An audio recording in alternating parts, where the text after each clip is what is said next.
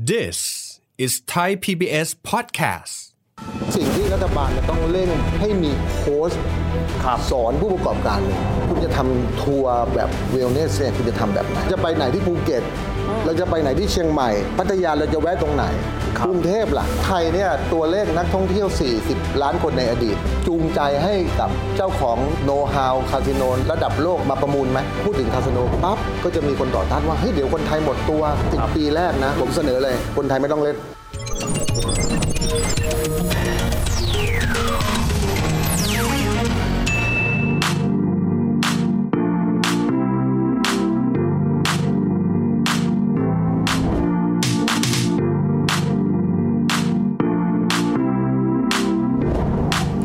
สวัสดีครับท่านผู้ชมครับ ยินดีต้อนรับเข้าสู่รายการเศรษฐกิจติดบ้านนะครับ วันนี้คุยถึงเรื่องของการท่องเที่ยวกันบ้างนะครับ เราเคยคุยกันนะครับว่าบ้านเรานั้นจุดเด่นๆเลย คือมีเรื่องของศิลปะวัฒนธรรม มีเรื่องของธรรมชาติ และมีเรื่องของความเป็นคนไทยที่ทั้งโลกนั้นรู้สึกมีความประทับใจกันด้วย ว่าสามสิ่งนี้คือแรงดึงดูดสำคัญ ให้นักท่องเที่ยวนั้นเดินทางมาที่บ้านเรา แต่ปัญหาก็คือสิ่งเหล่านั้นถ้าเรียกกันง่ายคือบุญเก่าครับ แล้วทีนี้เราจะเริ่มต้นคิดถึงบุญใหม่ ในการที่จะทำให้เรานั้น เดินหน้าในการต่อยอดความสำเร็จการท่องเที่ยวได้ ด้วยอะไรกันบ้าง บางคนพูดถึงแบบนี้ เรื่องของ wellness บางคนพูดถึงเรื่องที่บอกว่า เอ๊ะเราควรจะมีการสร้างสิ่งใหม่ๆ attraction หรือว่าสิ่งดึงดูดใหม่ๆ เช่นคาสิโนหรือไม่อย่างไร ควรจะมี entertainment หรือว่าความบันเทิงแบบใหม่หรือไม่ หรือควรจะมีอะไรกันบ้าง วันนี้คุยประเด็นนี้กันนะครับ กับเลขาธิการสมาคมส่งเสริมผู้ประกอบการท่องเที่ยว SME คุณยุทธชัย สุนทรรัตนเวชคุณยุทธชัย สวัสดีครับ สวัสดีครับ เริ่มต้นผมถามนะครับงวดที่แล้วคำถามที่ผมโปรยมาก็ได้มาจากพี่นี่แหละครับ จะถามว่าเรื่องของตัว attraction ครับหรือว่าแรงดึงดูดใหม่นะครับ ผมขอไปที่จุดแรก เพราะจะเห็นคนก็บ่อย แต่ก่อนเลยนี่ครับว่า medical tourist ตอนนี้ก็บอกว่ามันอาจจะดูแค่เป็นนิดนึง เปลี่ยนเป็น wellness hub อยากให้พี่อธิบายตรงนี้นิดนึงครับว่า มันเหมือนกับ medical tourist หรือไม่อย่างไร แล้วเรามีศักยภาพอย่างไรในมุมนี้ครับ wellness tourist เนี่ยนะฮะหรือว่า medical tourist เนี่ย ครับ มันพูดกันเยอะ แม้กระทั่ง WTO นะ หรือว่าเอ่อท่องเที่ยวโลกเนี่ยนะฮะ ครับ เขาก็บอกว่ามันเป็นเทรนด์ใหม่ เป็นสิ่งที่จะทำเงินให้กับเอ่อผู้ที่เกาะกระแสตัวนี้ได้ ถามว่าในประเทศไทยเนี่ยกลุ่มทุนขนาดใหญ่เขาเตรียมแล้วเขาพร้อมที่จะเข้ามาทำศูนย์เวลเนสหรือว่าจะทำอะไรทั่วประเทศนะครับ แต่ถามว่าสำหรับผู้ประกอบการรายเล็ก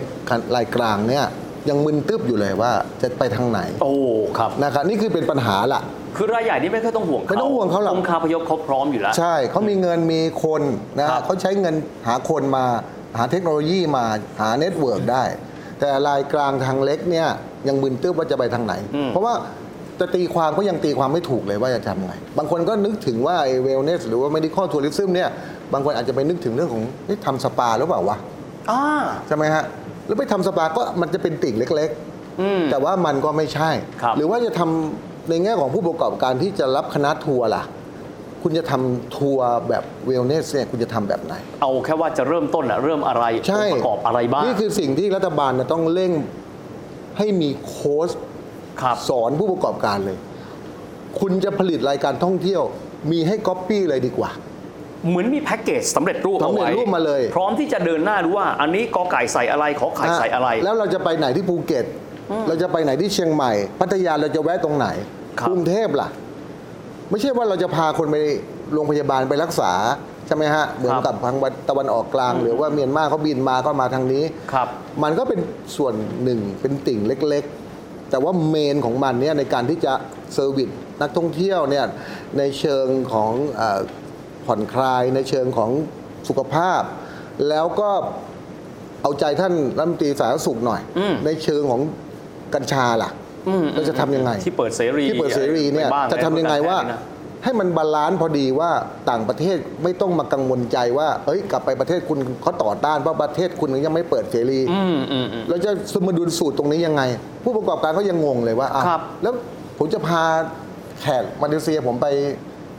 ที่บอกเวลเนสไปไหน ไปไหน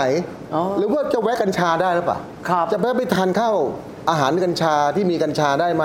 แล้วเขากลับไปเขาบอกเดี๋ยวเกิดไปตรวจฉี่แล้วมันมีสารกัญชาขึ้นมา ผิดกฎหมายบ้านเขาอีก ปีกฎหมายเขาบ้านเขาเนี่ยความชัดเจนตรงนี้ผมว่าต้องเร่งบอกผู้ประกอบการแล้ว ครับ แล้วก็เร่งทำความเข้าใจกับนักท่องเที่ยวด้วย เพราะว่าสถานทูตบางแห่งก็ประกาศออกมาใช่ไหมฮะว่า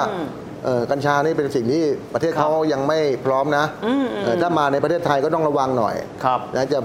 กลับบ้านไปอย่ามีสเปรย์การปวดเมื่อย แล้วมีส่วนผสมกัญชาเนี่ยเดี๋ยวจะมีปัญหา ครับ อ้าวแล้วนี่คือ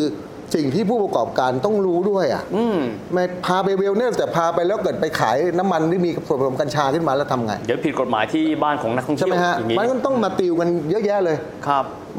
หลายแพ็กเกจเนี่ยผู้ประกอบการก็ยังไปไม่ถูก อืม นะเพราะงั้นผมก็ฝากไว้ตรงประเด็นนี้ที่ ครับ คำถามมาพอดีเลยว่าทำยังไง พูดง่ายคือเรามีความฝันแต่เรายังไม่รู้สำหรับคนทั่วไปนะฮะ ใช่ ว่ามันคืออะไรประกอบไปด้วยอะไรบ้าง ใช่ที ค นี้ วามน่าสนใจของเขาต่อสายตานักท่องเที่ยวโลก ถือว่าเยอะไหมครับ เยอะ เย ตร อะ งนี้ตอนนี้เป็นตัวทำเงินล่ะ อืม เป็นมิติใหม่ของการทำเงิน ครับ เพียงแต่ว่าเราจะเอ่อใช้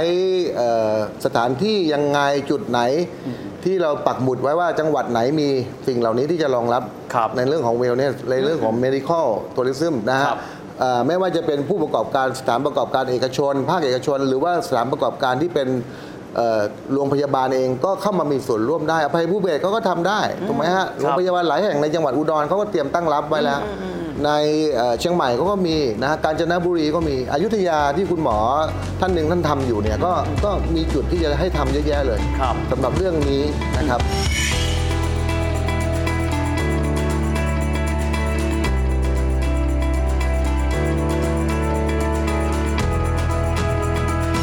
ต่อเลยไหมฮะเรื่องของคาสิโน อันนี้น่าสนใจเพราะว่าเขาบอกว่าสิงคโปร์เองก็เหมือนมีแล้วเกนติ n งไ h แลนด์ไม่ต้องพูดถึงคือมีอยู่แล้ว ที่อื่นก็บอกว่าน่าสนใจเพราะว่าเป็นจุดในการดึงเงินกับนักท่องเที่ยวอาจจะไม่เอาเป็นเอาตายนะฮะ แต่เล่นสนุกสนุกๆขำๆ ศักยภาพมากน้อยขนาดไหนและถ้าเกิดว่าจะพิจารณาบางคนก็บอกควรมี บางคนบอกไม่ได้มองเมามองยังไงครับ เอาเนื้อแท้ของนักท่องเที่ยว ครับ นะครับ ในประเทศที่มีคาสิโนรอบบ้านเราเนี่ยฟิลิปปินส์มี อ๋อ นะครับ ฮะสิงคโปร์มีมาเลเซียมี อืม กัมพูชามี ครับ เอ่อลาวมีนะ เอา ฮะ เหรอฮะเอาผมเพิ่งทราบ ครับ นี่รอบบ้านเราถ้าจะ แล้วรอบบ้านเราก็มีหมดแหละนะ เดี๋ยวเมียนมาซึ่งไม่รู้ ก็ก็มีสัมปทานทั้งหมดแหละนะฮะ ครับ ถามว่าไทยเนี่ยตัวเลขนักท่องเที่ยว 40 ล้านคนในอดีตเนี่ย แต่ตอนปีพีคๆนะฮะ พิกๆเนี่ยจูงใจให้กับเจ้าของโน w ฮาวคาสิโนระดับระดับโลกในโลกเนี้ยมาประมูลไหมจูงใจ โอ้โห แน่นอน เพราะว่า 40 ล้านคน ครับ ใช่ไหมฮะ เมื่อก่อนเราพูดถึงคาสิโนปั๊บ ก็จะมีคนต่อต้านว่า เฮ้ย เดี๋ยวคนไทยหมดตัว อืมอืมเราคุยอย่างนั้นเราคุย ใช่ไหมฮะเราคุยอย่างนั้น เอาเป็นว่าถ้าเราหยุดคนไทยไว้ก่อนเนาะ อืมอืม เอาต่างประเทศก่อน ครับ 40 ล้านคนเนี่ยเราไปหาผู้เชี่ยวชาญมานั่งถกกันดูว่า อืม สัมปทานแสนล้านเนี่ยคุณเอาไหม อ่าฮะ อ่ะสมมติว่าสัมปทานแสนล้านในระดับที่ประมาณสักสิปี อาจจะปีละหมื่นล้านให้เราเนี่ยนะฮะแล้ว 40 ล้านคนเนี่ยคุณโอเคไหม ครับ ผมว่าเขาโอเค เพราะว่ามาเลเซียยังไม่ถึง 40 ล้าน เนื้อแท้จริง ๆ นะฮะที่นักท่องเที่ยวมาเนี่ยเขาอาจจะคุยว่ามีมาเที่ยว4 5 0 ล้านคนแต่มาข้ามแดนมาจากสิงคโปร์อะไร โอ้ มันเยอะแยะ ผมนึกออกอ่ะ มากันทุกทุกทุกสัปดาห์อ่ะ ครับ สิงคโปร์ล่ะ นักท่องเที่ยวน้อยกว่าเราเยอะ เขาเปิดแซนคาสิโน ครับ ใช่ไหมฮะ โดยคาสิโนลงทุนเป็นแสนล้านเลย อุตสาห์ทำเรือวางอยู่บนตึกสามชั้นอ่ะไอ้สามสามตึกอ่ะ เพราะฉะนั้นเขาน้อยกว่าเรา แต่เขามีเงื่อนไขที่จูงใจนักท่องเที่ยวให้ไอ้ยนักลงทุนให้มาลงทุนได้ อืม ใช่ไหมฮะ เพราะฉะนั้นเราเนี่ยอาจจะมีตัวเลขนักท่องเที่ยวเป็นแต้มต่ออแต่กฎกติกาเนี่ยเราต้องดีไซน์ออกมาให้จูงใจพอ ผมขออนุญาตถามนิดนะครับว่ารอบบ้านเราที่เขามีคาสิโนสำหรับนักท่องเที่ยวเนี่ยเขาก็ไม่อนุญาตให้คนท้องถิ่นเข้าไปเล่นด้วยไหมครับ เอ่อส่วนใหญ่อนุญาตหมด อนุญาตให้คนท้องถิ่นเข้าไปด้วย อนุญาต จจะมีเงื่อนไขแตกต่างกันไป แตกต่างกันไปเอ่อเอ่อมาเลเซีย สิงคโปร์เนี่ยอาจจะบอกว่ามาเลเซียก็อาจจะบอกว่าห้ามพูดถือศาสนาอิสลามเข้าไป โอ้ นะฮะสิงคโปร์อาจจะต้องมีเงินมัดจำอยู่ที่หน้าเคาน์เตอร์ก่อน หน้าบอลนะว่า นะฮะว่ามีตังค์นะ หาคาสิโน คือหมดตัวก็จะได้มีเงินก้อนนี้กลับบ้าน โอ้โห ใช่ เอ็ ไหมฮะ คิดมาแล้วอืมอืม เพราะฉะนั้นมันก็มีการ เงื่ ดี อนไข ไซน์ ต่างๆ เงื่อนไข แต่ไทยเราเนี่ยถ้าเอาเป็นเฟสแรกเนี่ยสิ ครับ ปีแรกนะ ผมเสนอเลยคนไทยไม่ต้องเล่น ครับ อ่ะคนไทยไม่ต้องเล่นเอา ป้อง ต่างป กั ระ น เทศก่อน ป้องกันข้อวิตกกังวล ไม่ ว่า ต้ จะ อง มอ กั ง ง มาว ล คน ใจ ไทย เลย เพราะว่า 40 ล้านคนในอดีตเนี่ยเราให้เวลาอีกสักประมาณปี 69 เนี่ย ผมว่ากลับมาแล้ว ครับ กลับมาแล้วล่ะนะฮะ กลับมาแล้วเราเริ่มเชิญชวนเขาเนี่ยตั้งแต่ปี 66 67 เนี่ย ครับ อกว่าเดี๋ยวเรามีให้คุณนะ 40 ล้านคน แล้ว 40 ล้านคนเนี่ยตลาดที่เป็นนักเล่นเลยอ่ะคือตลาดจีน อ๋อ ใช่ไหมฮะ ถ้าเรามีตลาดจีนเข้ามาทัก 15 ล้านคนสิโอ้โห ครับ ผมว่าเจ้าของคาสิโนเนี่ยเขาก็ยิ้มแล้ว ครับ นะฮะแล้วเรามีสถานที่ที่เหมาะสม อืมอืม ที่เหนือกว่าคาสิโนอื่น โอ้ ๆ คาสิโนในเอ่อเกนติ้งเขาก็จะอยู่บนภูเขา ครับ นะฮะในประเทศสิงคโปร์ก็จะอยู่ที่ในกลางเมืองเลยอะ อืม นะฮะเพราะไม่มีพื้นที่ ครับ นะฮะ มีเท่านั้น อ่ากัมพูชาลาวอะไรต่างๆ ก็จะอยู่ในพื้นดินทั่วไปนะไม่ได้มีแหล่งท่องเที่ยวอื่นๆ นอกจากภายในคาสิโนอะ ครับ แต่ถ้าเราเลือกในสถานที่ที่มันเหมาะสม แล้วมีโลจิสติกที่ดีพอเนี่ยผมว่าเรากินขาด อืม แน่นอนเลย ครับ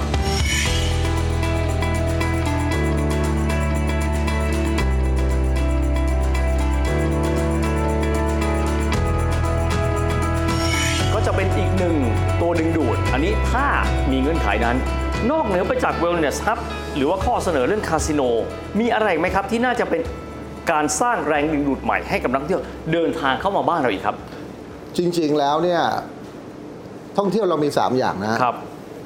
หนึ่งคือธรรมชาติเหมือนที่ท่านบอก อืมๆ สองเนี่ยก็คือแหล่งท่องเที่ยวทางด้านวัฒน วั ธร ฒ รม นธรรม สามนี่คือกลางคืน อ่า night life ที่ว่า แต่ละ ถึงอืม เราสุดยอดที่สุดแล้วใน ครับ ในในเอเชียแหละนะฮะเรียกว่าเราไม่ได้ไม่ได้เสียเปรียบใคร เพราะฉะนั้นเราอาจจะเติมข้อทีสี่ 4 ก็คือเรื่องของแมนเมดเนี่ยแหละนะฮะคาสิโนก็น่าจะถืออยู่ในเรื่องของแมนเมด ครับ นะฮะ ปนอยู่กับนายไลท์นะฮะแมนเมดเนี่ยเราอาจจะมาเติมในเรื่องของการที่เชิญชวนให้กับสถานที่ที่มีชื่อเสียงอะนะเมื่อก่อนนี้เราเคยคุยว่าดิสนีย์แลนด์อาจจะขอบุกมาที่เมืองไทย อ๋อครับ นะแต่พอคุยไปคุยมาก็ไม่ตกไม่ลงตัวกันด้วยสิทธิประโยชน์ที่เราจะยอมแลกให้เขาเขาเขาก็กลับบ้านไป เพราะฉะนั้นตรงนี้เนี่ยเราอาจจะต้องมาปัดฝุ่นว่ามีอะไรที่เราจะสร้างเมกะโปรเจกต์ในเรื่องของแมนเมดได้ ระหว่างที่รอคาสิโนเพราะ ครับ การทำคาสิโนเนี่ยไม่เร็วกว่าประมาณ5-6ปีข้างหน้า แน่นอนอืม นะถ้า ยัง เกิด มี ว่า การ ตกลง ต้องฟั กันงเสียงสังคมอะไร ฮะกว่าจะ แน่นอน ทำประชาพิจารณ์กว่าจะอะไรกันเนี่ย แล้วตกลงทำสัมปทานแล้วกว่าจะสร้างสิ่งก่อสร้างเนี่ยประมาณ 8 ปีอย่างเร็ว ครับ เพราะฉะนั้นเราอาจจะต้องคุยเรื่องตัวอื่นไปก่อนใช่ไหมฮะถ้าเราได้ตัวอื่นมาเสริมเนี่ยเราก็อาจจะทำให้มิติของการท่องเที่ยวมันมันมีรูปแบบที่หลากหลายขึ้น ครับ ทีนี้การเที่ยวกลางคืนล่ะเออเราจะเปิดเสรีในเรื่องเขตเศรษฐกิจพิเศษด้านการท่องเที่ยวและให้ผับเปิดถึงตีสี่ตีห้าไปเลยเนี่ย เออนี่น่าสนใจผมเคยได้ยินว่าเขตเศรษฐกิจเสรีพิเศษการท่องเที่ยวมันคืออะไรครับ ก็คือเกิดฟรีโซนในเรื่องการท่องเที่ยวที่มีความปลอดภัยในชีวิตและทรัพย์สินของนักท่องเที่ยว แล้วก็มีเอ่อข้อบังคับที่อาจจะผ่อนคลายกว่า แน่นอนก็ต้องยืดหยุ่นในเรื่องของการให้นักท่องเที่ยวเนี่ย เวลา ในเรื่องของการดื่มกินการท่องเที่ยวเนี่ย อืมอืมอืม เที่ยวทั้งกลางวันได้แล้วก็เที่ยวทั้งกลางคืนได้ ครับ จนถึงเช้าเลยแต่ว่าการท่องเที่ยวในเรื่องของมิติกลางคืนเนี่ยเราก็ต้องไปนั่งลิสต์ว่ามันมีอะไร แน่นอน ครับ หนึ่งในนั้นมันก็คือการดื่มกินใช่ไหมฮะ อืมอืมอืม เพราะฉะนั้นการดื่มกินไม่ให้เกิดปัญหาในเรื่องที่ผ่านมาเนี่ยก็คือใบอนุญาตการดื่มกินเนี่ยต้องต้องทำเหมือนพวกเราสิ พวกท่องเที่ยวเราเนี่ยเราพัฒนามาถึงขนาดว่าเราต้องมีประกันชีวิตของนักท่องเที่ยวแล้วนักดื่มก็ต้องมีประกันชีวิตให้เขาก่อน ครับ ในการที่เข้าไปดื่มในสถานที่ประกอบการเนี่ยเวลาขอใบอนุญาตอะหนึ่งในนั้นน่ะคุณต้องมีเรื่องของการซื้อประกัน โอ้คำนึงถึงความปลอดภัยรับประกันเอ่อสวัสดิภาพเขาด้วย เพราะฉะนั้นมหาดไทยอ่ะต้องกลับไปดูแล้วว่า เวลามาขออนุญาตสถานบันเทิงที่มีดื่มกินได้เนี่ยหนึ่งในนั้นเนี่ยคุณต้องบังคับให้เขาซื้อประกันชีวิต ครับ สำหรับบุคคลภายนอก อืมอืม ถ้าเกิดว่ามีการเสียชีวิตเนี่ยจ่ายไปเลย อืม ล้านหนึ่งใช่ไหม ครั ฮะ บ แล้วสองเนี่ยการขอใบอนุญาตเนี่ยจะต้องมายื่นต่ออายุใบอนุญาตทุก 2 ปี แล้วจะต้องดูว่าหนึ่งเนี่ยมีอุปกรณ์ความปลอดภัยครบหรือเปล่าใช่ไหมฮะเขาอาจจะมีนะ แต่ว่าถ้ามันมีแล้วทำไมมันถึงรั่ว อืมอืม มันเกิดเหตุการณ์อะไรขึ้นล่ะ ก็ต้องดูการบังคับใช้ควบคู่ไป ต้อง ด้วย การบังคับใช้ต้องควบ ในส่วนห คู่ นึ่ กัน ครับ เพราะงั้นถ้าไม่มีการบังคับใช้ดีที่ดีพอคุณกลับมามองมิติเหมือนกับการท่องเที่ยวสิเพราะว่าเราก็มีการปรับปรุงแล้วล่ะเราต้องมีมักคุเทศก์ไว้ใช่ไหมฮะเพราะฉะนั้นของเขาเองเขาก็ต้องไปดูว่ามีอะไรในการที่จะตรวจสอบความมั่นคงปลอดภัย ึกออกละนะครับ วันนี้เป็น 15 นาทีที่ทำให้เราได้เข้าใจมากขึ้นนะครับว่าพื้นฐานการท่องเที่ยวที่ดีของบ้านเราเราเก็บรักษาไว้ แต่ขนาดเดียวกันอาจจะต้องมองแล้วครับว่าเราจะมีการสร้าง attraction หรือว่าสิ่งดึงดูดใหม่ๆ ให้นักท่องเที่ยว ซึ่งจริง ๆ แล้วทุกคนอยากมาเมืองไทย 40 ล้านคนในอดีตเป็นประจักษ์พยานและเชื่อว่าเปิดการเที่ยวเต็มที่เมื่อไหร่ก็จะมาเมื่อนั้น แต่อะไรล่ะครับจะเป็นตัวดึงนะครับให้เรื่องของเม็ดเงินนั้นเข้ามาในประเทศไทยมากขึ้นไปอีกแต่สำคัญมากๆนะครับมิติเศรษฐกิจก็ด้านหนึ่ง มิติทางด้านการกำกับดูแล ความปลอดภัยศีลธรรมจริยธรรม ก็เป็นสิ่งที่เราต้องพิจารณาโดยรอบด้านกันด้วยนะครับวันนี้ต้องขอบคุณคุณยุทธชัยเป็นอย่างสูงที่มาพูดคุยกับเราขอบพระคุณมากครับพี่ครับ ขอบพระคุณครับ วันนี้เวลาหมดลงแล้วนะครับแล้วพบกันใหม่โอกาสหน้าสำหรับเศรษฐกิจติดบ้าน สวัสดีครับ